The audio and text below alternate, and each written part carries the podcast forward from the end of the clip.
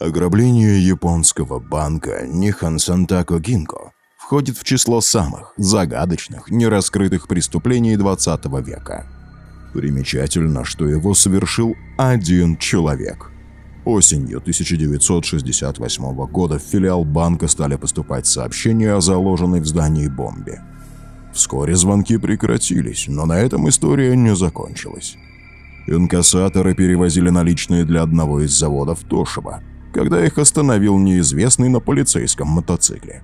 Он рассказал, что особняк управляющего Нихан Сентоку Гинка взорван, а в инкассаторском автомобиле тоже находилась бомба.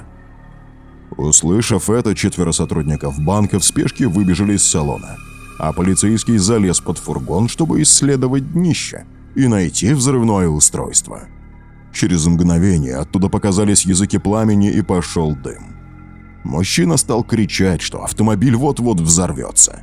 Дождавшись, когда инкассаторы разбегутся, он сел за руль и скрылся вместе с тремястами миллионами йен.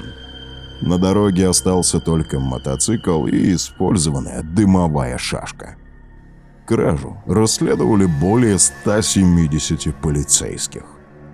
Несмотря на множество улик, вычислить личность находчивого грабителя до сих пор никому не удалось.